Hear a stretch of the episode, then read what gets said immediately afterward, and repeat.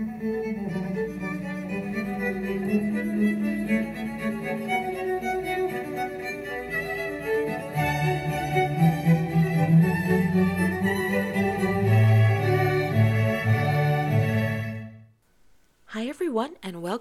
to the Learning to Sit Still podcast. I want to thank you for taking time out of your day to listen. And if this is your first time joining me, welcome. I am so glad you could be here today.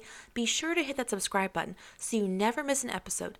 And if you enjoy this episode, would you share it with a friend? You can also follow me on Facebook and Instagram where I share short devotionals as well as videos to encourage you in your walk with the Lord.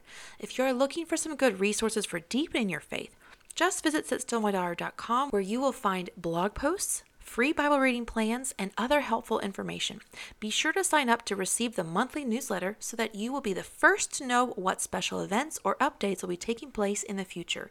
There is also a contact page on my website where you can submit questions or prayer requests. I would love to pray for you and help in any way I can. All of these links can be found in the show notes, so be sure to take a peek after the episode. Are you ready for the answer to the Bible trivia question I asked last week? Which prophet said the Messiah would make a triumphal entry into Jerusalem? The answer is Zechariah and found in Zechariah 9, verse 9. Our question for the next week is Where was Jesus when he stilled a storm? Where was Jesus when he stilled a storm? And remember, I will have the answer for you on next week's episode. Today, we are continuing our study on the fruit of the Spirit. Our discussion involves the next two as they work well together gentleness and goodness. These two words can often be intertwined, but they do have their own unique traits. I want to discuss them separately and then bring them together. Let's start with gentleness. The word is often translated as kindness, which is true, but there is more to it than that. It also carries the idea of excellence in character and demeanor. The Enduring Word Commentary also had this to say It is the grace which pervades the whole nature, mellowing all which would be harsh and austere. Now, I have to confess that I did not know what that last word meant, and I am not even sure if I pronounced it right, but I did look it up in the dictionary, and this was the definition severe or strict in manner, attitude, or appearance. I began to contemplate what this combination of definitions means and how it would impact day to day living. A person who is walking in the Spirit and actively seeking to produce this fruit of the Spirit will have a gentleness about them and it will permeate their entire nature in both word and deed. Remember that the word itself means excellence in character and demeanor. If we behave rudely or snap at someone, is that displaying excellence? If we interrupt someone when they are trying to speak, is that excellent? If we have an attitude with someone, is that excellent? The answer to all of the above is no. What would happen if we began to filter our actions through gentleness? What would change about our behavior and how we responded to others? I believe we would be much more considerate, caring, and careful in our words and deeds. That is how we display gentleness. That is how we showcase this fruit of the Spirit. Now let's go back that definition from Enduring Word.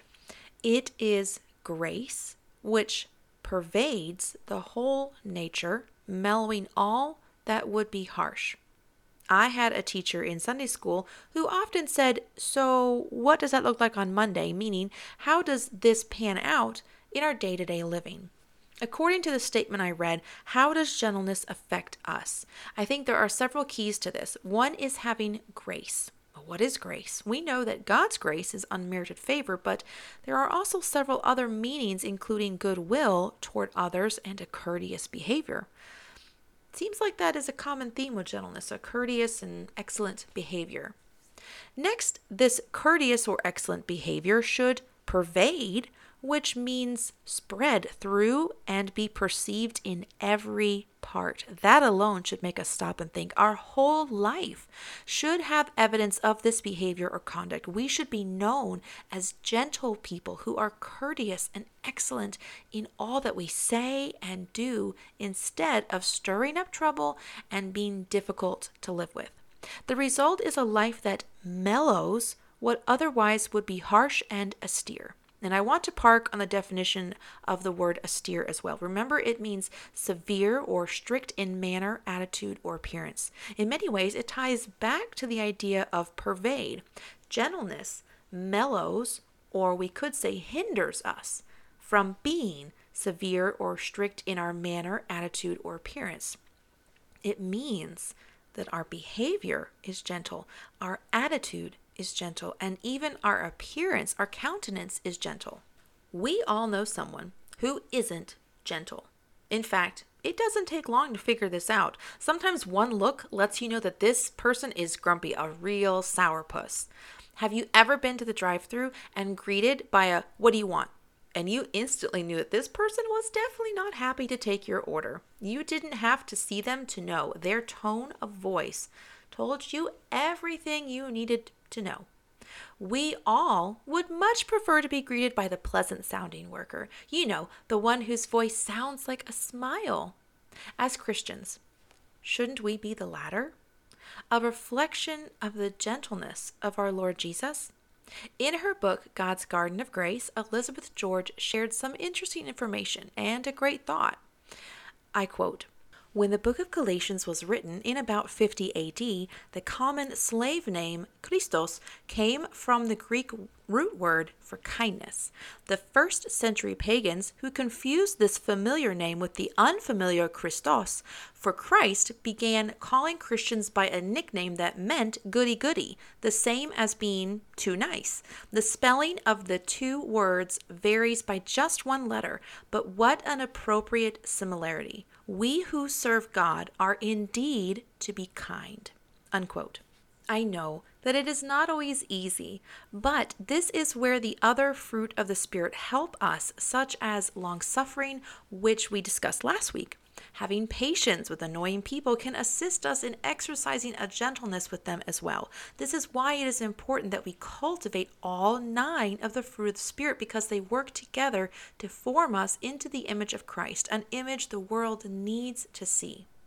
Now, I want to shift our focus to the second fruit in our discussion goodness, which is defined as beneficence of a person, generous, or doing good.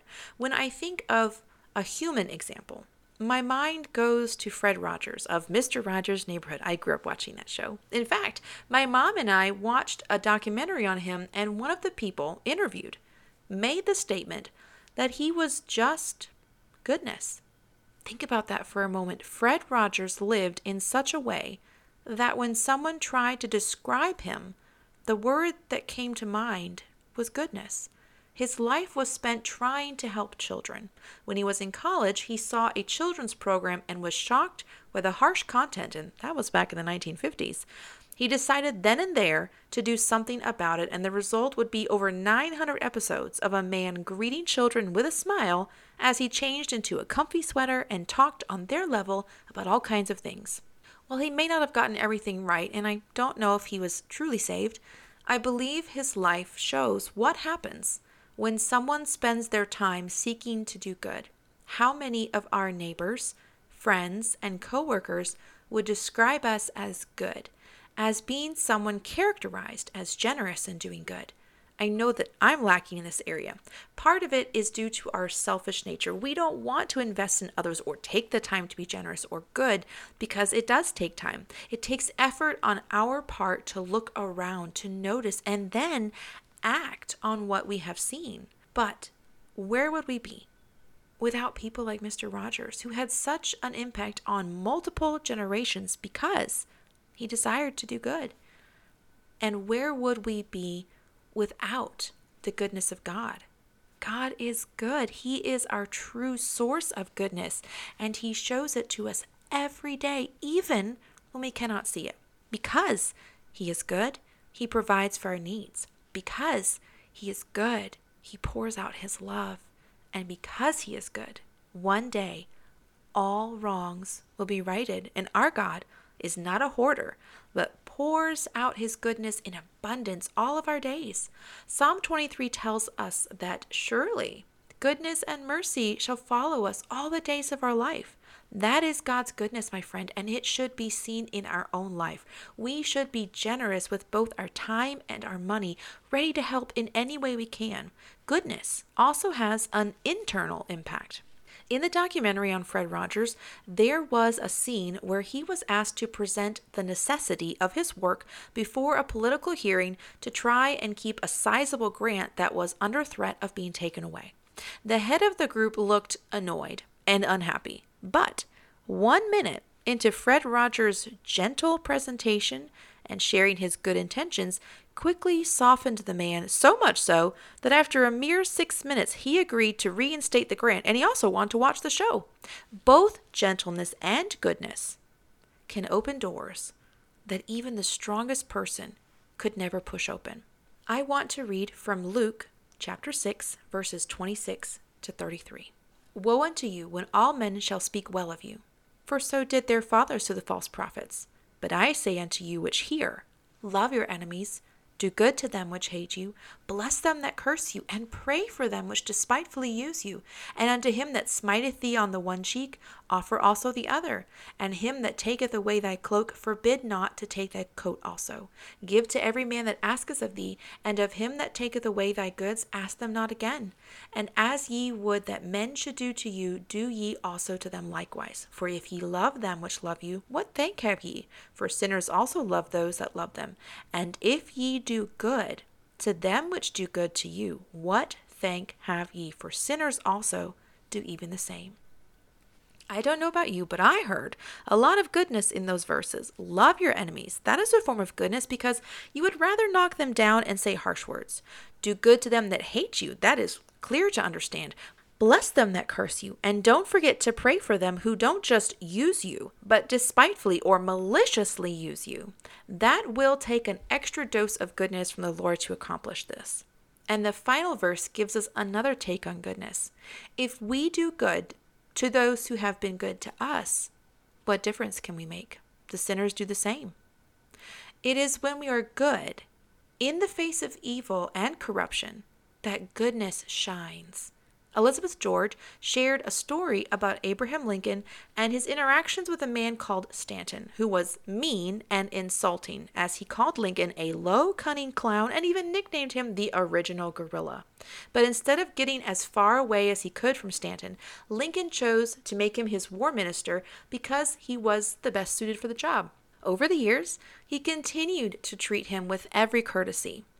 When Lincoln was assassinated, it was Stanton who said, with tears flowing down his face as he looked down at his dead president, there lies the greatest ruler of men the world has ever seen. He was no longer a gorilla, but the greatest ruler. My friends, I guarantee if Lincoln had not acted in goodness toward this man, the outcome would have been very different. This story illustrates the power of goodness. We cannot do this on our own. We must lean on God's strength as well as walk in the Spirit if we ever want to grow this fruit in our lives.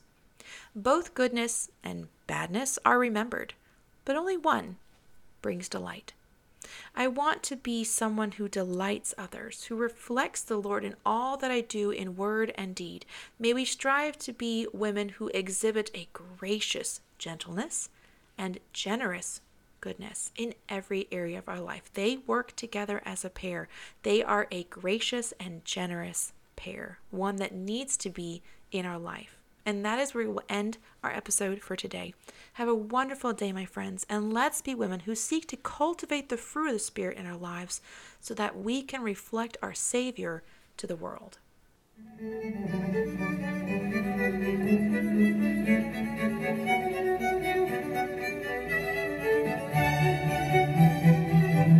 Amen.